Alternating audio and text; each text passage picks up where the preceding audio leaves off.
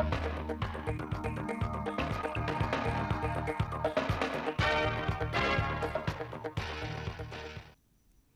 kính chào quý vị và các bạn đến với chương trình Thời sự thứ năm ngày